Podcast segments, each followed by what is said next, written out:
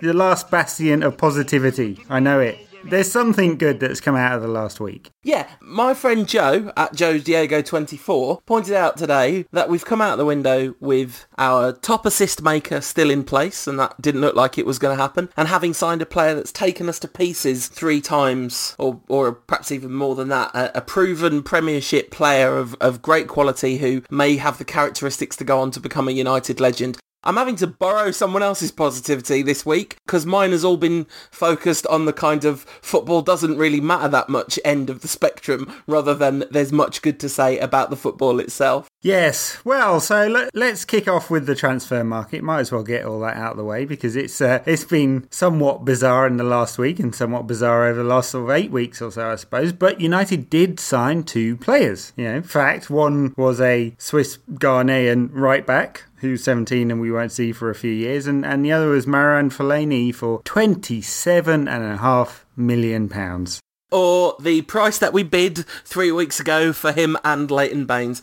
The thing about Fellaini, the, the final transfer fee, some discussion about whether it was actually 27 or whether it was 23 and the player himself paid 4 million pounds if effectively sacrificed a four million pounds worth of loyalty payments from Everton uh, by handing in a transfer request. So Everton inflated the announced fee by including that amount on the books. Yeah, Everton denied this, and of course, uh, I don't think I've seen a stock market announcement about this, but I, suppose at some point it will be actually in United's filings, so the quarterly filings, so we'll know for sure. But no, I think that's complete rubbish. It was one of those rumours that went around, just simply not true. Yeah. So yeah, United paid twenty-seven and a half million pounds. They had.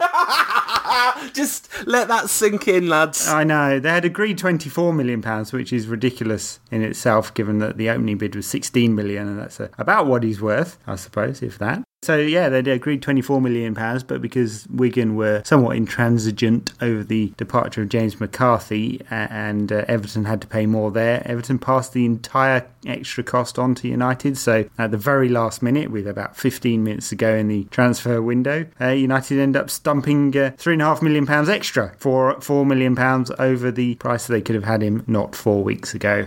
I've seen a few people, you know, there's been so much back and forth amongst fans and infighting and stuff about this all, but I've seen a few people go, how can you quibble over a few million quid if he's the player we need? And it's like, not really quibbling with his actual valuation. I'm quibbling with the way in which the amount of money we have paid for him is directly related to the staggering level of incompetence and poor planning we have displayed all the way through this pathetic excuse for a transfer window. Yeah, no, quite. Look, I agree with you. I mean, there's that old saying, it may or may not have been said by Matt Busby, but money in the bank, I'd uh, rather see it on the pitch. It, in the end, it doesn't matter that much, and it shouldn't really matter to fans whether United spent 5 million or 50 million on Fellaini if he's the right player. Now, I happen to think he's not the right player on his own. Look, we need numbers there, and we need, and he is a proven international. Although, yeah, not first choice in his own position in the Belgian team, I might add. But you know, there's an extra num- body there. He's an experienced player. He is proven in the Premier League, and so you know, it's hard. It's hard to quibble with that. There's an extra player there. That's good. But but the way United went about it, and the fact that they've missed out on that other player, the stellar player, is going to have a big effect, I think. But look, Fellaini's only one of the complete and utter cock ups this summer. You know, would you like to go through the rest of them? Because there's a lot. Maybe we'll take it chronologically. Thiago, that was pretty embarrassing. We, we really, really want this player. Please, Barcelona, will you sell him to us? Thiago, would you like to come to United? Mm, I'll think about it. Now, let me just go and talk to Pep Guardiola's brother about that one and see if he recommends it. and did he in the end? Funnily enough, Pep Guardiola's brother did not recommend it uh, amongst uh, Thiago's management team there. And uh, off Thiago went to Bayern Munich. Now, you couldn't really blame the lad, could you? You know, European champions, uh, his mentor is manager there, uh, but United got played uh, significantly, and not the first time this summer. And and you, you come to realise, and this is desperate times when you come to realise this, that David Gill managed to navigate the transfer market in a fairly sane fashion, didn't he? I mean, he had, he's one of the most connected men in European football, and and those connections paid off. Now he's a duplicitous bastard, and I don't want us to start pretending he was some kind of god or anything. But, you know, old capable hands was actually capable in comparison to Ed Woodward.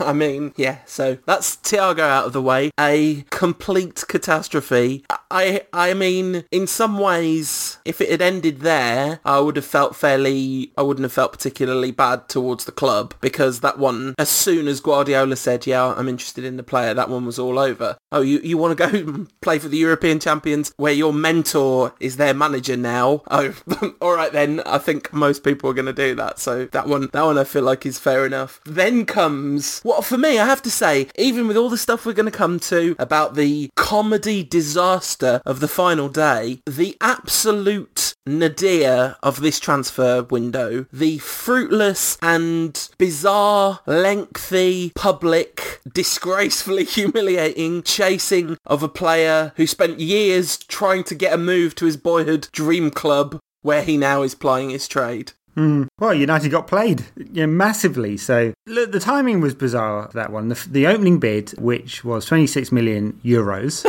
uh, which you know, let's let's Less be honest, is pathetic. Is pathetic for Cesc Fabregas. What what was the point? So even if he was transferable, which we now know he wasn't, even if he was, that was pathetic. And but it came 24 hours after Fabregas's understudy had just left Barcelona. You know, do you think Barcelona might have been in the mind to let him go? You know, clearly not. And Fabregas played United. He used United's interest to to leverage the new management and the club and make sure that he was one of the key players at the club and it was known and he got the assurances he wanted. And it is so blatant, and it was pretty obvious straight away. Let's be honest. And and sure, behind the scenes, I'm sure that United got noises that in some fashion he was interested. But there was quite a substantial amount of lay people who really don't know about these things, but could guess and can see a scam when there's you know they see one. They could guess that that wasn't very real. I mean, it's one of those things where you look at it happening and go, well, they must know something we don't, right? Uh, You know, I, th- there's one of two things going on here. A mind-boggling level of incompetence, or they know something we don't know. Sadly, it would appear very clear which one of those two things it was. Yes, Ed Woodward knows nothing. No. Um, so, okay, so Thiago and Fabregas, it was getting pretty embarrassing this, by this rate. But, you know, Ed Woodward, who had dashed home from Australia for urgent transfer business, uh, still on the boat somewhere, I believe. Apollo Tyres does not sign himself. Oh, this is true. So off we go to, to move on to Plan B, which appears to be. I, I mean, there was some quite some gap in between uh, Plans A and B falling and Plan C and D being uh, you know enacted, which was uh, Fellaini and uh, and uh, Herrera. And United took some time to get moving on this one, but finally, in the last week of the transfer window, attempted to seal a deal for Ander Herrera. We'll come on to that one, and a little bit before that, had made a couple of bids for Fellaini and Leighton Baines as a joint package, which was pretty odd. The 28 million pound bid being labelled uh, what was it? Insulting and derisory. Apparently, is also a description for the size of my penis, according to Twitter. But in reality, the big unit, as I like to call him, Marouane Fellaini, yeah, yeah, yeah. did not arrive at United in July uh, because that bid wasn't acceptable, and and that valued Fellaini at 16 million and Leighton Baines at 12 million. I think we said that was probably the wrong way round. It just irked Everton, and there's all sorts of games played in the transfer market. But what you generally haven't seen United doing is insulting the clubs that they're trying to work with. And I think that, you know, that there was a lot made of the fact that Everton came out publicly and said that that was an insulting and derisory figure. But given that they eventually ended up having to pay 27 million, more than 20, just almost that amount, half a million less than that amount for one of the two players, it just shows you by how, what a staggering amount United missed the valuation for. And what's really most extraordinary about this, I, I kind of, if, if Woodward and Moyes combined have a disastrous time trying to negotiate with Barcelona, you can put that down to inexperience at negotiating at the top level of transfers. But when it comes to negotiating with Everton, how they are not negotiating from a position of informational strength is just beyond me. I mean, the fact that I basically assume that there's more to the release clause story than we know with Fellaini. That that it's not as clear cut as he just had a 23 million pound release clause in his contract to get out. You know, if you bought him by a certain point and then that clause expired. There wasn't a lot of secrecy here, though, Paul. No. Everton were quite open about it. Everyone knew about it. It's £23.5 million and it expired on July 31st. It opened on the day of the transfer window, which was this year, 20th of May. The, the transfer window opens the day after the season finishes. Yeah. And, uh, and expired on July 31st, so Everton would have time to replace the player. And, and they said all along that uh, they will not be selling him on the cheap if no one buys him before the, the release clause expired. Why would they? Why would they? And and the fact that no one bought him for twenty three and a half million pounds tells you the market did not value Marouane Fellaini at twenty three and a half million pounds. Absolutely.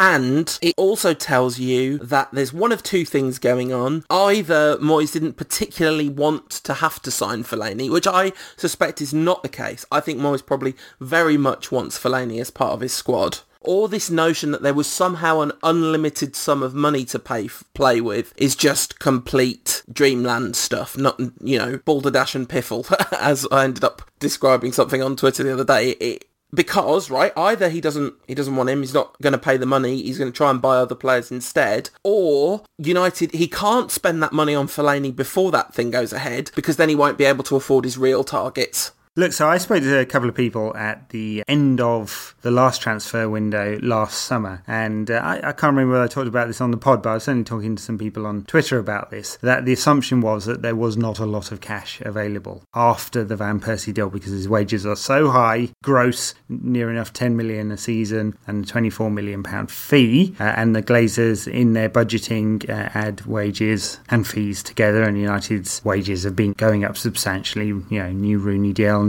deals for all the young players and all of that, right? So that that was what I'd spoken to someone about about a year ago, and and this summer, uh, someone else said this on Twitter, and I retweeted it, and Mark Ogden from the Telegraph came back straight away and said this is nonsense because of course United had been giving it the big I am, and and so I'm half minded to believe that there actually wasn't a lot of money in the transfer pot this time round, despite all the noises coming out. I'm only, I said only half minded to believe because, you know, actually, I, I, think in reality they were prepared to spend some money, but they were so incompetent. But, you know, uh, I'm half minded to believe that perhaps there wasn't a lot of money as well, and they were hoping to negotiate the Fellaini fee down. You know, it's interesting because I wonder whether some of this isn't isn't Ed Woodward's experience and mindset. Because when he's trying to do a deal uh, in his previous role as as head of United's commercial operations, everybody wants to come to United. They they are beating down the door to sign deals with United. You know, he's selling, of course, but it's, it's his market. United are in a position of strength in the transfer market right now. United aren't really because not only are, are there other illustrious clubs around Europe, Bayern Munich, Real Madrid, Barcelona, but there are also a whole bunch of extremely wealthy clubs out there. So Chelsea, Manchester City, Paris Saint Germain, Monaco, used to be Anzhi Makalakalakala until they you know, went belly up. Uh, and, and so United now are not the preeminent payers in the market, right? So it's challenging and it's a whole different dynamic. And I wonder whether Woodward has found that rather difficult. Absolutely, and and I think also Moyes has come from a culture where th- this was, I believe, James Richardson said this on the the Guardian podcast that Moyes comes from Everton, where everyone that they're negotiating with knows that they don't have very much money to spend, and so when Everton offer an amount of money and say this is the most we can go to, the selling club knows that while there's probably some wiggle room in that, there is not that much wiggle room in that. They are dealing with very limited finances,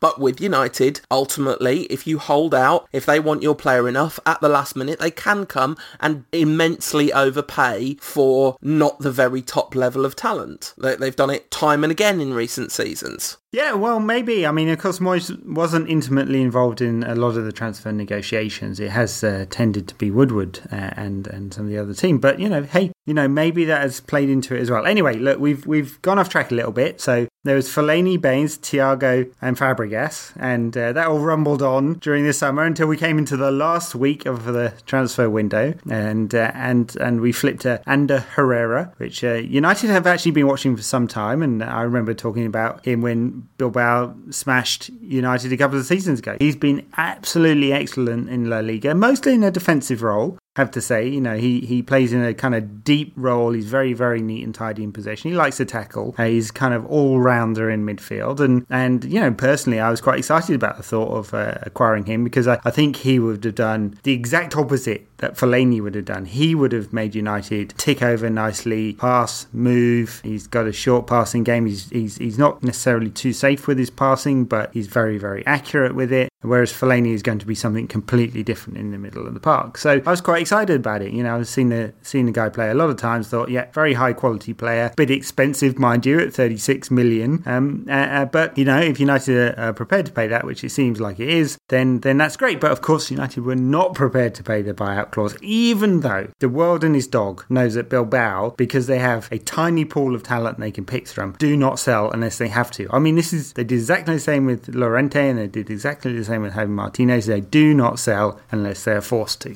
The real crime with Herrera was trying to do a deal with Bilbao in what looked like a week, because it can't be done. If if he was Plan B and Fabregas and Thiago were Plan A, or you know A, B, and C, why wasn't it done much much earlier? Even if United were prepared to pay that buyout clause, they still probably would have needed more than a week to get it done because of the tax complexities and the legal complexities of Spanish buyout clauses, right? They are not, it is not a straightforward matter. You don't just bung 36 million and then that's it. Yeah, well, you do if you're a Spanish club, but yeah, of course, if you're a foreign club, it's very different. But but we do have examples now. You know, there is precedent set, and and the the really infuriating part appears to be that United did not get the appropriate legal advice. They just didn't. So you know, they're going into the last week trying to force through a transfer. This bizarre situation where uh, United, on the collapse of the deal uh, on Monday, briefing that uh, imposters had tried to go to the uh, La Liga headquarters to deposit the money, and actually they'd pulled out because they couldn't negotiate. When it seems to be that these were not imposters; they were, in fact lawyers who had acted on behalf of Bilbao and Bayern Munich uh, in the transfer of Javi Martinez last year, and were there very much on United's instructions. And in fact, United just massively cocked up, you know, and so they they've taken the lesser of two evils and, and tried to look cheap rather than incompetent. Whereas in fact they are very clearly both. Yeah, indeed. um, which is a dangerous combination in the transfer market. And you know,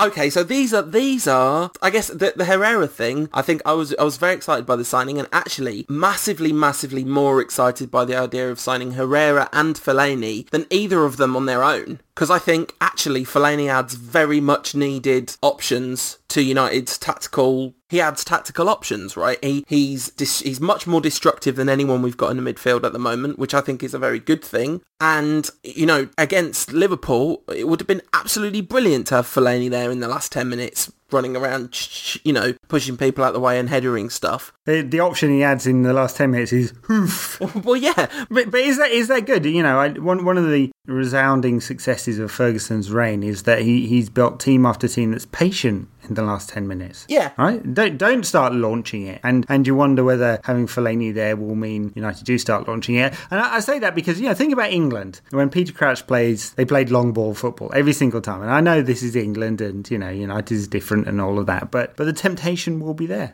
No, I agree. I've long said that Peter Crouch is a much better footballer than the teams he's in allow him to be. I don't mean good feet for a big man. I'm not saying that. But he just goes around ruining teams because midfielders see him out the corner of their eye and get overexcited. That's, you know, they're like, oh, if I just kick it that way, he'll definitely get it. Look at the size of him. But I don't think Fellaini's quite like that. But anyway, I, I mean, I think, you know, Fellaini running around terrorising defences is not a bad thing. I think having Fellaini in the side's great. And I, I think he's a, a, very important addition. And, and potentially, I'm going to be reasonably optimistic about him in general. Uh, but, but yeah, uh, not nearly as much as if we'd signed and a ball playing midfielder as well. Well, look, we had that conversation before, you know, and I'd feel much more comfortable about it as well. I mean, you know, I've seen people say he could be United's Yaya Toure. He's not as talented no, as. Near. You know, he's nowhere near as talented. Maybe he'll develop. Maybe he's a he's a player that will go up a level at United. Maybe. I mean, he is 25. He's 26 soon. So um, you'd think he's pretty much the completed package. And uh, I don't know whether you read the Belgo Foot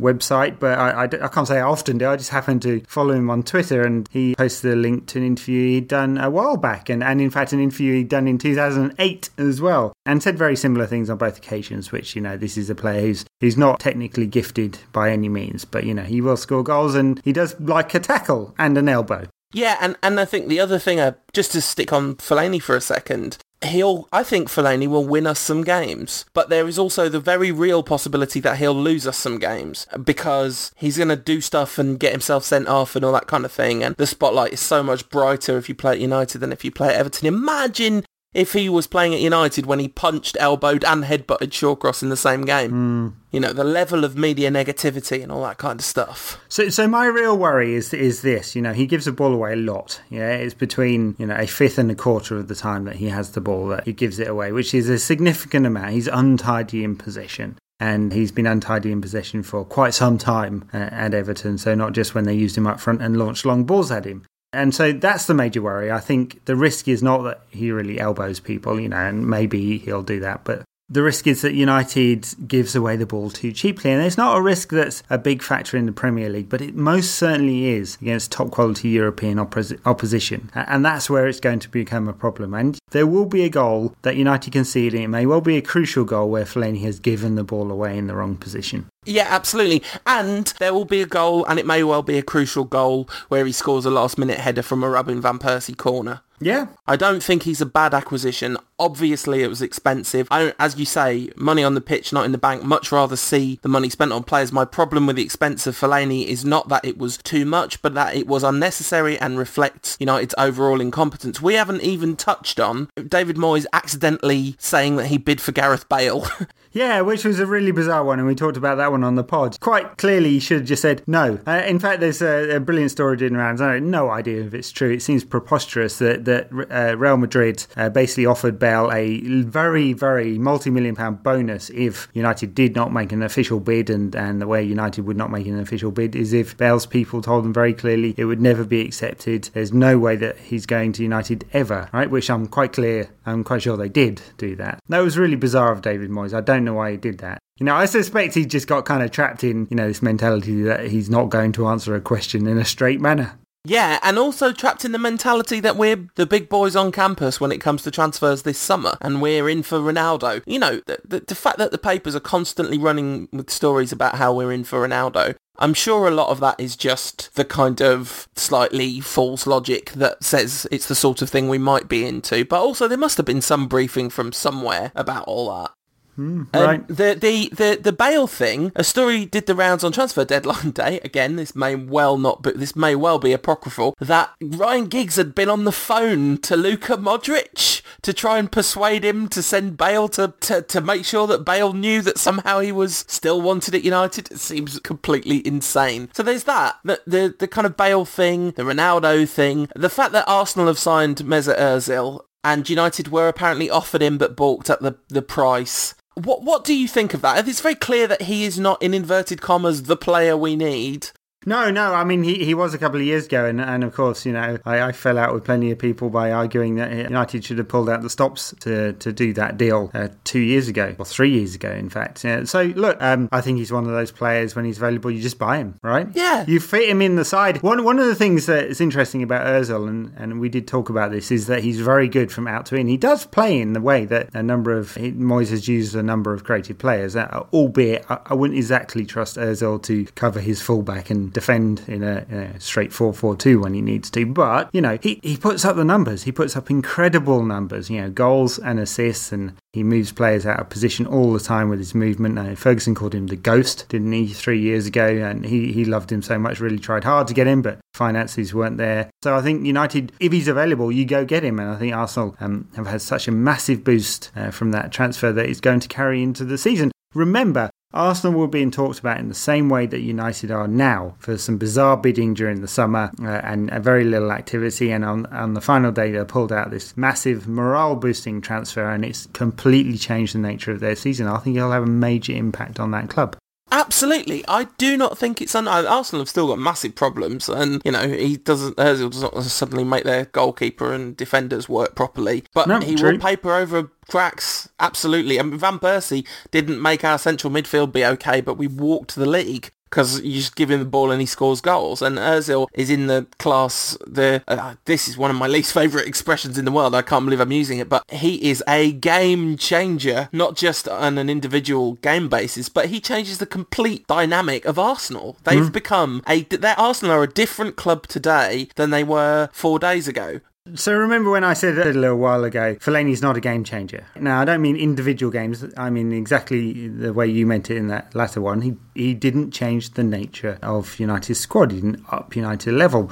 Ozil, on the other hand, has done that for Arsenal. He has upped them a level. I'm sure of that. And, you know, it's a fantastic transfer. Yes, it's a massive amount of money. Yes, they've probably overpaid given that Real Madrid got him for, you know, a fifth of what of what Arsenal have paid. But, you know, he's going to make a big difference. And now that Giroud is scoring, Arsenal are going to score plenty of goals this season. Might leak quite a few too, mind you, but they're going to score plenty of goals.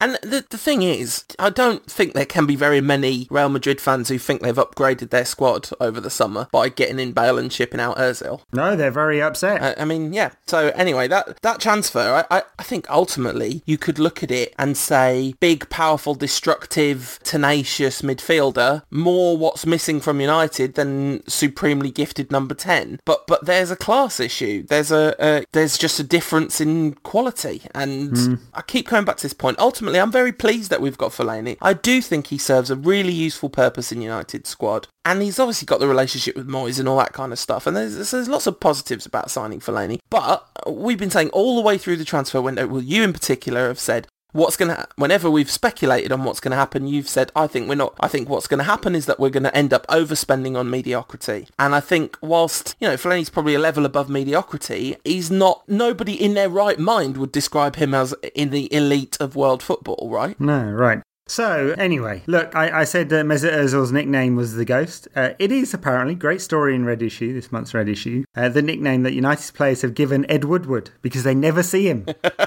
nice little touch there. And look, you know, if we if we think the first couple of months of the transfer window were embarrassing, it's nothing, nothing compared to the final day. And we've discussed the complete mess that was the Ander Herrera deal. But there were about six other deals United tried to put together on the final day. Fellaini, we know, Baines rejected, bid twice at 15 million. You know, four bids for Baines this summer: 12 million, 12 million, 15 million, and 15 million. Work that one out. The thing, the thing that that's wrong there is the bids don't go up. What you think is when the bid's rejected, you put another one in that's bigger if you want the player. Yeah, ah, yeah, yeah, but but they added some magic beans as well. Oh, right, right, right. They would offer to play a friendly against Everton, right, like in Football Manager. Really horrible piece this is, but apparently, apparently, in the heat of the negotiations for Fellaini uh, on Monday night, and it's getting down to the wire, United offered to forego the remaining monies that were due on Darren Gibson. Do you know how much they were? No. £200,000.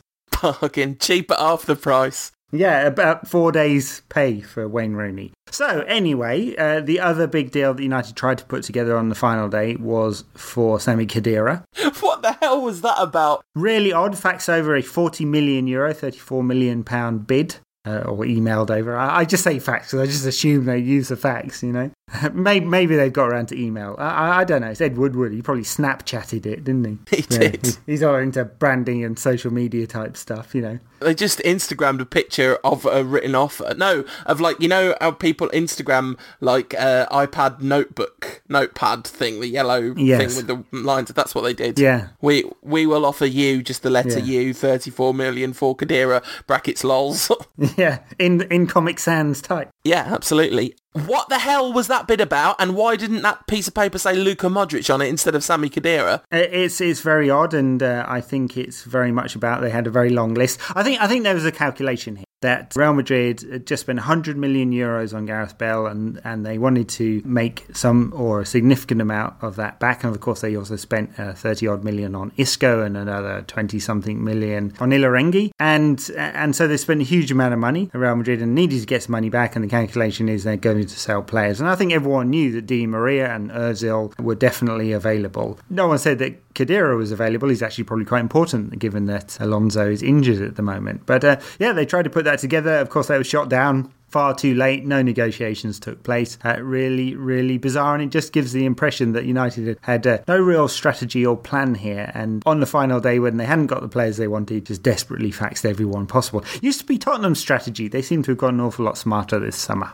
Yeah, they have, and, and many many people recommending that United put in a, a, late cheeky bid for Daniel Levy in the transfer market, which I'm sure would have been a, a, good move. Although, man, did he throw Gareth Bale under the bus? It's just like, we took the view that the player would not be committed enough. We had no intention of selling him, brackets, even though we've already spent all the money we're totally going to get for him. Yes, they, they were definitely buy, buying players on the tick. Imagine that hadn't worked out, that transfer. There's a, you know, a very large bill to pay to Wonga.com yes. at, at the end of September. Yeah, Papiss Cisse would have uh, not approved of that. It's always sad to see Papi in in the Wonga shirt now after after all that. But anyway, not the last of United's uh, transfer deadline day disasters. Comical bid for Herrera, comical claim that imposters are walking around uh, in our, our place, a, a joke of a bid for Khedira, and then uh, we didn't get the paperwork right for Coentrão. Now, apparently, this is all Real Madrid's fault which I could kind of accept if we weren't trying to do the deal at midnight on transfer deadline day. So, so of course, it is partly Real Madrid's fault because they delayed because they were attempting to get Guilherme Siqueira, but Granada, the Segunda B team uh, eventually loaned him out to Benfica. And so when the deal to Benfica happened and Siqueira was apparently in Portugal doing the deal when United put the bid in for Coentrão, Real Madrid couldn't send Coentrão out because they need two left backs. Anyway, you know, this was all a bit odd anyway at the time because, of course, Coentrão's full international cost Real Madrid some 30 million euros a couple of seasons ago. Very, very talented left back. I think not as good as Evra and not as good as Baines, you know, personally.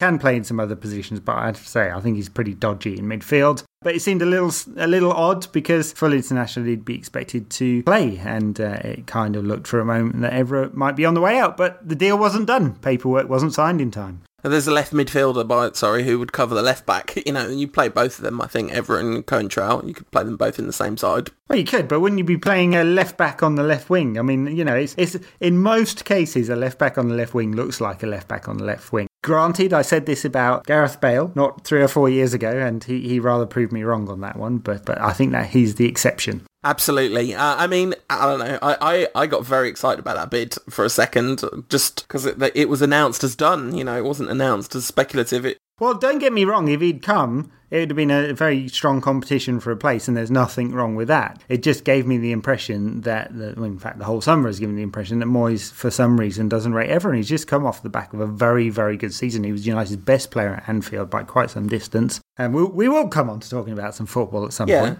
Uh, and you know he's he's still got a lot to give, uh, and wouldn't it be better for United getting a young player rather than a player on loan or a, a, an older player? But I think the very real possibility exists that everyone's just going to keel over one day because of the amount of football he's played in the last five years. It's insane the amount of football he's played. And, and so to get very top level cover for Evra seems like a really good idea. And the fact that the Coentrão deal was a loan instead of a, you know, a full-time transfer, you think a permanent deal, then there was something about that that just felt sort of right, really. Yeah, so I'm, you know, I'm not that bothered about it. Although, of course, United managed to cock it up by not doing it much, much earlier. And, and and I think the problem was that uh, they kept bidding for Baines even on the last day of the transfer window, even though it was blatantly obvious that Everton were not prepared to sell, whereas they were prepared to sell Fellaini. Absolutely. And and it was just like the Fabregas deal. It was the same. It was uh, like looking at it from the outside in, not being an expert by any stretch of the imagination, being an enthusiastic amateur, looking at it going, this isn't going to work. This is clearly, blatantly distracting time, resources, energy, attention away from a more viable plan B. Exactly the same thing with the Fabregas transfer and the Baines mm. transfer and I'm sure we have forgotten some of the catastrophes of this summer. Let's talk about Daniele De Rossi uh, and United's attempt it seems, to get the man on loan. The, the most loyal footballer in the history of football. yeah, not only loyal to Roma, although, though there were rumours that he'd be prepared to leave um, earlier in the summer, and, and Roma were prepared to do a deal, but but very loyal to his family, who, um, so says Tancredi Palmieri. Well-known, reliable super source likes a tweet or two. So says he that the, the player is not prepared to leave behind his family. He's divorced and uh, there's difficulties with his child and stuff like that. So anyway, you know, it's uh, it, it, was an open secret, and United put a bid in anyway, knowing that uh, it would surely fail. Yep, so ultimately, the positive that you asked for three quarters of an hour ago when we started talking about this is that United retain all their key players. Uh, some people see it as a tremendous positive that we haven't lost Nani in the transfer window. I think that depends entirely on which Nani we've kept. You know, we, we have not shipped out hardly any of the dead weight from the squad. Nobody could find a buyer for Macheda. Bebe's gone on loan, but don't do any harm either way, really, you know. No, he doesn't earn very much, and and uh, yeah, Macheda is dead weight. He's going to play the season in, in, the reserves. He's 22 years old, you know, so basically just a waste of his and United's time, isn't he? Anderson's still in the squad.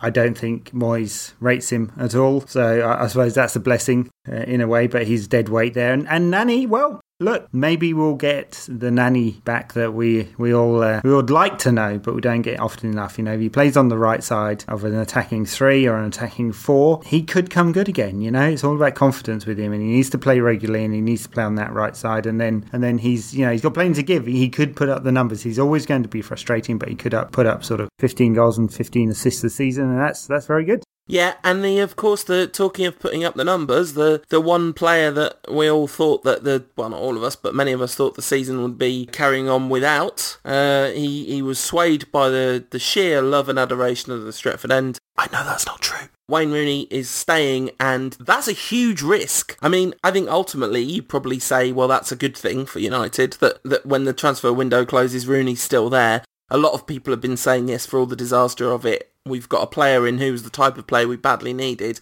and we've kept Wayne Rooney, so it's not that bad a transfer window. But I really don't think it's that cut and dried that keeping Wayne Rooney is definitely entirely a positive. I think there's many positive aspects for it, but it's risky because he could cause a lot of problems this season. I've seen so many United like best 11s uh, doing the rounds on Twitter, which have Rooney either on the right or the left. I don't think he's going to feel that that's United's best 11 somehow.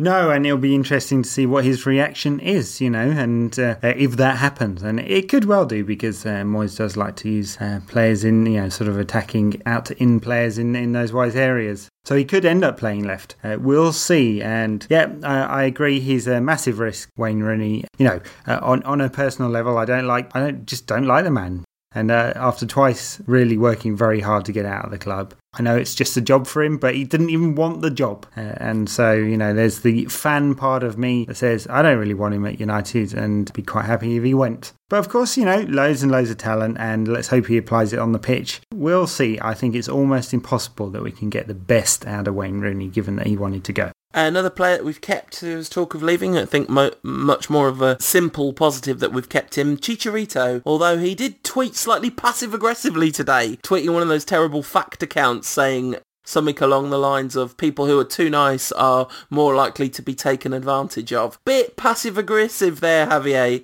A little bit clear who you mean.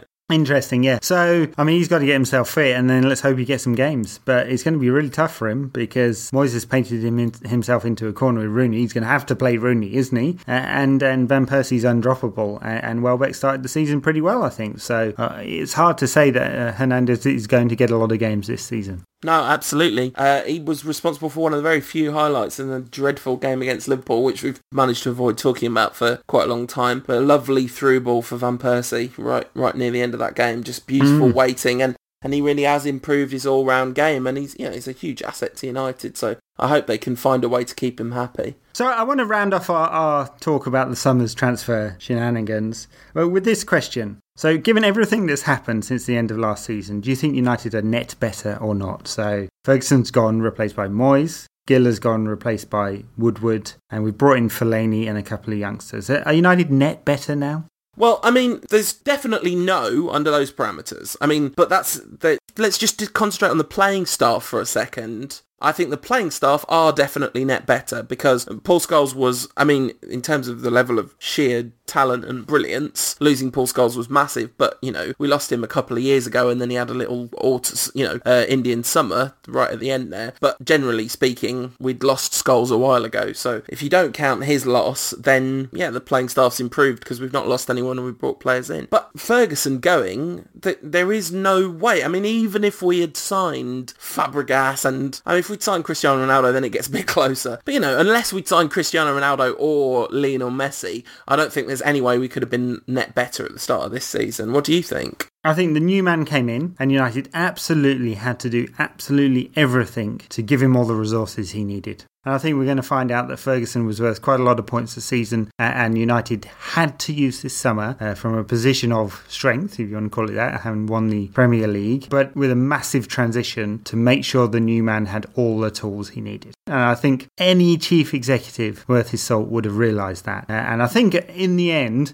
it will cost United this season. You know, I, I know I don't don't like to be doom and gloom, but I, I predicted before all the desperate shenanigans of the last two weeks came into play that United would finish third, and I think that's about right. Now, Chelsea and City do have weaknesses too. I think City are looking pretty good actually. I think Pellegrini's got them into a nice unit quite quickly, although they did have that disastrous game at Cardiff. Chelsea have got some problems in that they don't have a proper striker, and you can't really call Fernando Torres that. And bizarrely, they've let Lukaku go, which is really, really odd because why would you do that? Um, Andre Schürrle is a midfielder, played up front. Don't think it's his position at all. And they brought Eto'o in, and who knows what he's been up to in the last two years in Russia. Oh yeah, I mean, yeah, that was one of the weirdest transfers of all on, on deadline day, and phenomenal for Everton, and I think really good for the player as well. Great for the player that he doesn't end up having to play second fiddle to Fernando Torres, and he's going to probably play more or less every game, isn't he? And I wouldn't be surprised if he gets 15, 20 goals.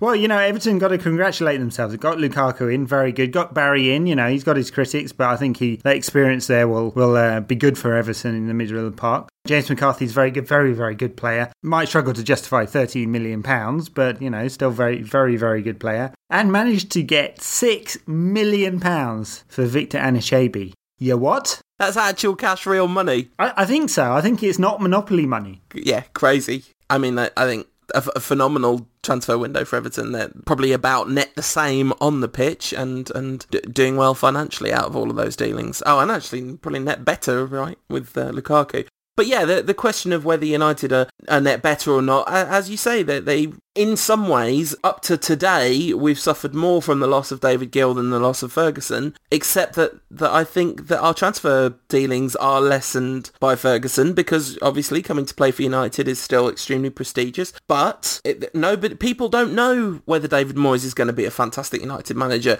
All the people out there listening to this podcast right now completely and utterly convinced and certain that David Moyes is going to lead Manchester United to a sustained period of success based on his characteristics as a manager. I am pleased that you believe that. I, I don't know how you think that with any certainty because 10 years of experience running Everton does not prove that you can manage Manchester United. And coming to play for Ferguson's incredibly attractive to players all around the world, right? That's like an honour and a privilege and a once in a lifetime chance to play with the best ever or, you know, so we've we lost out on that. And, you know, David Gill sold the club down the river massively, but he was very good at transfers, you know, very good at all that stuff. And, and Woodward, you said it when, when we talked about this, you, you you said the, this very thing on this podcast last season that, that it's going to it's a huge gamble putting Woodward in that role because to give a non-football person that job, I've seen lots of people saying, "Is this a structural problem? Do we need a director of football?" And essentially, he's behaving as a director of football would in the transfer market, except without any experience of being a football man.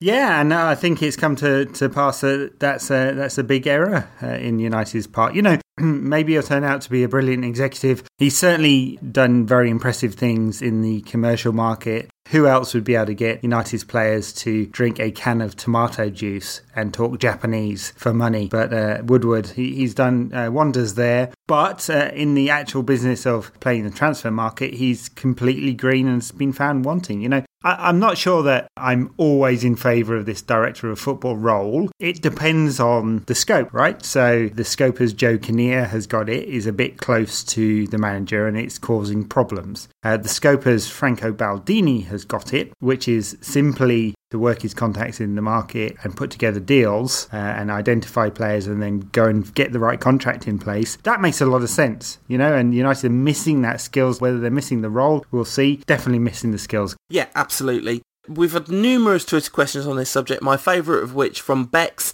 at A Place to Hide saying, What do you think Ed Woodward was actually doing instead of signing players? I go with a swivel chair. Whee!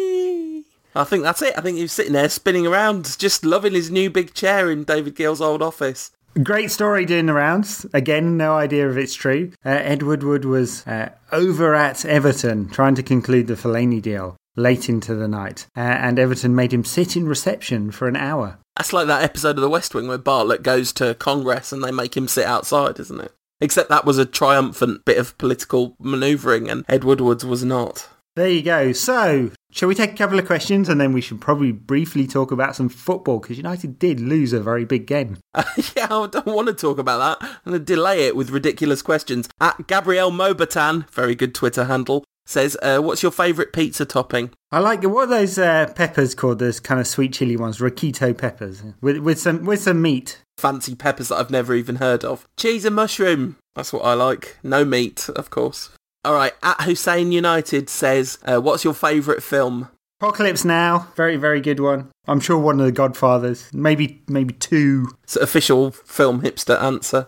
I quite like Roberto Rossellini's Roma Città Aperta, which is Rome Open City, bit of 1930s Italian neorealism. You know, I also quite like Notting Hill. It's a bit cheesy though, isn't it? Yeah, it is, but I, I like it. I, I like pr- some good feel-good stuff. But I like my very favourite films are I, like, I really like Truffaut, and but but my my favourite filmmaker ever would be Woody Allen, Ah. which is why I think it's an absolute crime that Spurs have got a fullback whose first name he doesn't have to, but he goes by the name of Danny. His surname's Rose, and he doesn't have Broadway on the back of his shirt. Seems ridiculous to me. It would be funny. Not one of Woody Allen's finest though. I've got to say, you know. Oh, it's a great film. I, I'm I'm going with Manhattan and Annie Hall, and I know that's a, the the two you're supposed to pick, but yeah.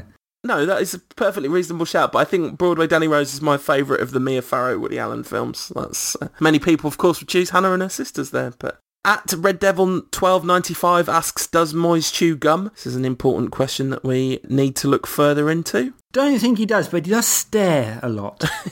That's true. At Jack K. Holt says, when our inev- inevitable autobiographies are released, Ed, what are they going to be called? Also, what would Bebe's be called? Down and out in London Bridge. Down and out in Lisbon. Down and out when the taxman comes round Carrington. I don't know what Bebe's would be called. I think it would be called on loan to some club you've never heard of in Portugal. Mine would be called... I really shouldn't have spent a lot less time talking about football. That's what my autobiography will eventually be called. I'm just going to go with a blank title. Words should speak for themselves. Untitled, the Edward Barker story. Yeah, yeah. I like it. At Typical City, who keeps asking mean questions every week, this time goes with the secretly mean question that he knows is mean really, but is disguised as a not mean question. What score out of 10 would you give United's summer transfer window? 10. 10, it was fantastic, mate. Yeah, yeah, exactly. At White Pele 10 asks, she's got two, she's got a choice now on Saturdays. Should she stay in and watch her number one Belgium, Poirot, or go to the South Stand and watch her number two Belgian, Marouane Fellaini in action? You go for the number two.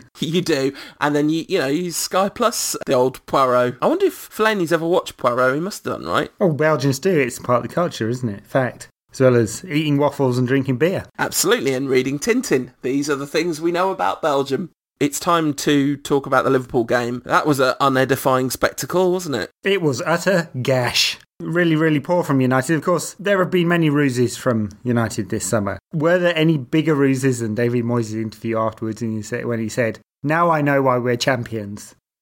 yeah. All right, mate. All right, mate. It was it was pretty terrible from United, you know. Picked up in the second half, uh, definitely couldn't have got any worse, could it? But once again, out battled in midfield. And, you know, you make fun of Lucas all you want, but he's done Michael Carrick over like a kipper time and time again. Uh, yeah, Carrick with a woeful performance in that game. I think maybe he even got Twitter Man of the Match. No, it was it was Evra that got Twitter Man of the Match. But but Carrick was definitely one of the three nominees chosen by Gary Pallister and someone else. And that just looks like mental illness to suggest that. Uh, uh, the kind of game that makes Carrick haters hate Carrick. I mean, those people are crazy too, but, you know, it, it's that type of performance, isn't it?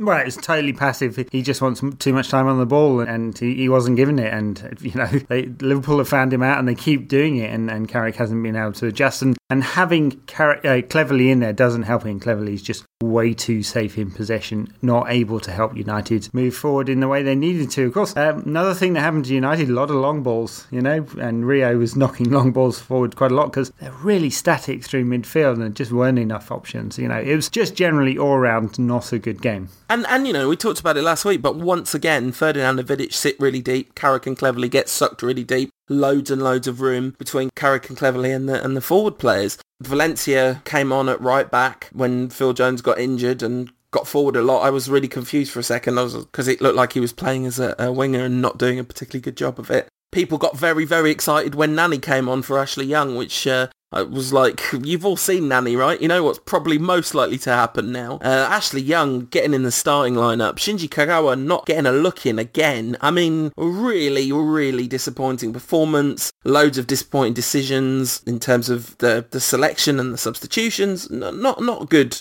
Not a good look for David Moyes that game. And then to come out mm. afterwards. I mean, to be fair, after we got beat 4-1, Fergie said we were the better side as well. So, you know, that's he, he's pulling a, a, full Ferguson in his post-match interview there. Yeah, Ferguson had the credibility to do that. He's he's got you know thirteen titles behind him. yes, David Moyes does not. He no one takes him seriously when he says that.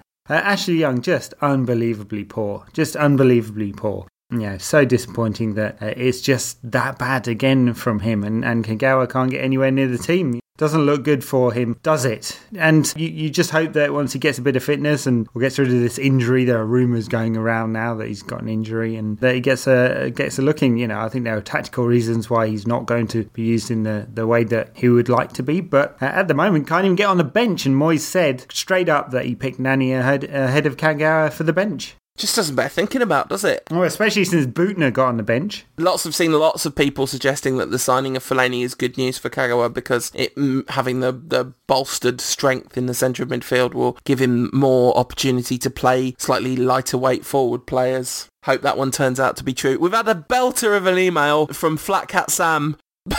people who won't brook criticism uh, look away now. This is properly grumpy stuff here. It's called Moyes the Project. So it begins from Ferguson's red and white army to David Moyes' mediocrity, a slow, painful decline instead of quality or potential, bringing the ordinary, the unexceptional. The coaching staff is all sorted, sorted. Moyes, Round, Woods, proven mediocrity. Did well with limited resources? No, not a team you'd want to watch week in, week out.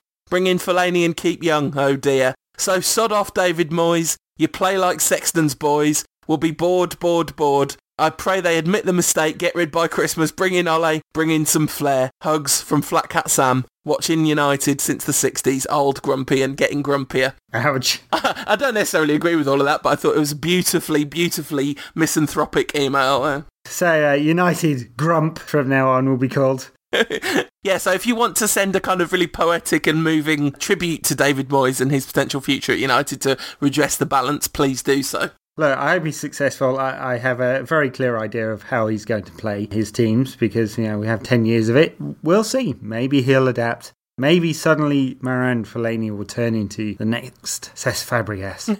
Maybe he won't. You know, I think I think the dogs of war are, uh, are what we're going to be this year, and and you know, in, in, many ways that's not so bad because we've lacked a bit of fight. Certainly lacked a bit of fight against Liverpool on Sunday, in, in games like that, uh, it's going to be useful to have the, the big unit in there, but um, you know, can't get past the fact that it's been an awfully, awfully embarrassing summer, uh, and you know, kind of rounded off by uh, that terrible day on Monday, uh, which just capped off a terrible weekend, didn't it, with the loss to Liverpool? Anyway, could it get any worse? Yes, it could because it's International Week, so we get to watch England twice.